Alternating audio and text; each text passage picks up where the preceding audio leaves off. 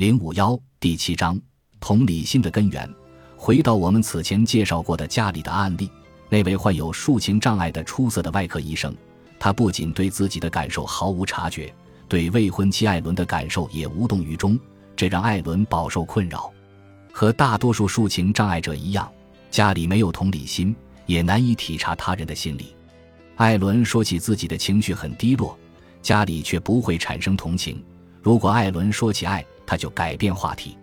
家里会对艾伦所做的事情进行有帮助的评价，但他没有意识到他的评价会让艾伦感觉受到打击，而不是帮助。同理心的基础是自我意识。我们对自身的情绪越开放，就越善于理解情绪。像家里这种抒情障碍者，他们不清楚自身的感受，对于他人的感受更是一无所知。他们是情绪的失聪者。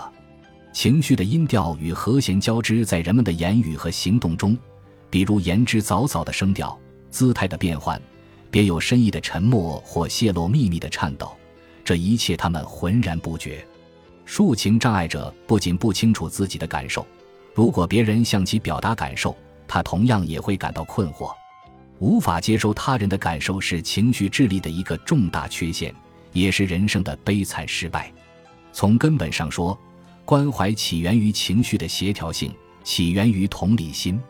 同理心即了解他人感受的能力，在人生的很多竞技场上发挥着重要的作用。从销售和管理到谈情说爱和养儿育女，再到同情关爱和政治行动，没有同理心会产生严重的后果。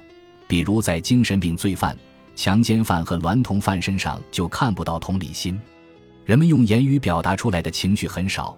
情绪更多的是体现为其他信号，凭直觉感知他人的感受，关键在于理解非言语信息的能力，比如声调、姿势、面部表情等。哈佛大学心理学家罗伯特·罗森塔尔及其学生对人类非言语信息的理解能力进行了一项大型研究。罗森塔尔设计了旨在测试同理心的非言语敏感性测验。他让人拍下一位年轻女性表达各种感受的系列录像，比如厌恶或母爱等。后来又增加了妒忌的愤怒、请求原谅、表达感激以及引诱等画面。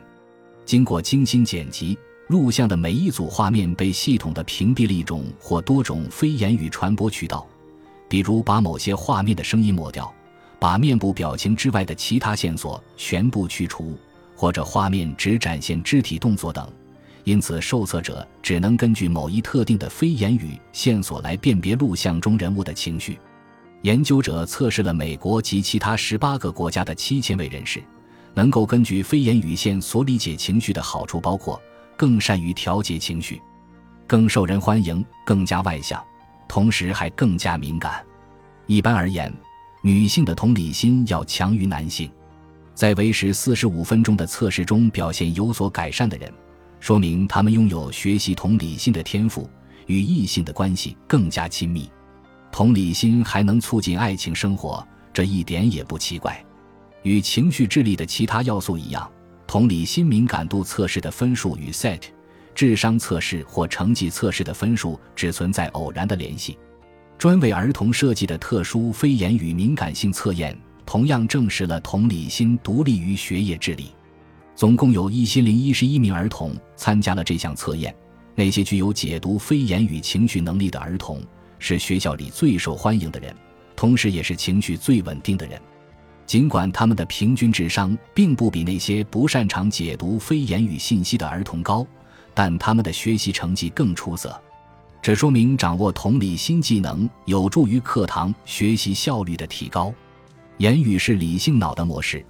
而非言语是情绪脑的模式。如果一个人说的话与他表现出来的声调、姿势或其他非言语方式不一致，那么他真实的情绪在于他说话的方式，而不在于他说话的内容。传播学研究的一个经验法则是百分之九十或以上的情绪信息是非言语的。非言语信息，声调里的焦虑、快速动作中所包含的怒气，通常会被对方下意识地接受。没有特别留意信息的本质，只是心照不宣的接受并回应。我们在这一方面的能力，即同理心的技能，基本上也是心照不宣的学会的。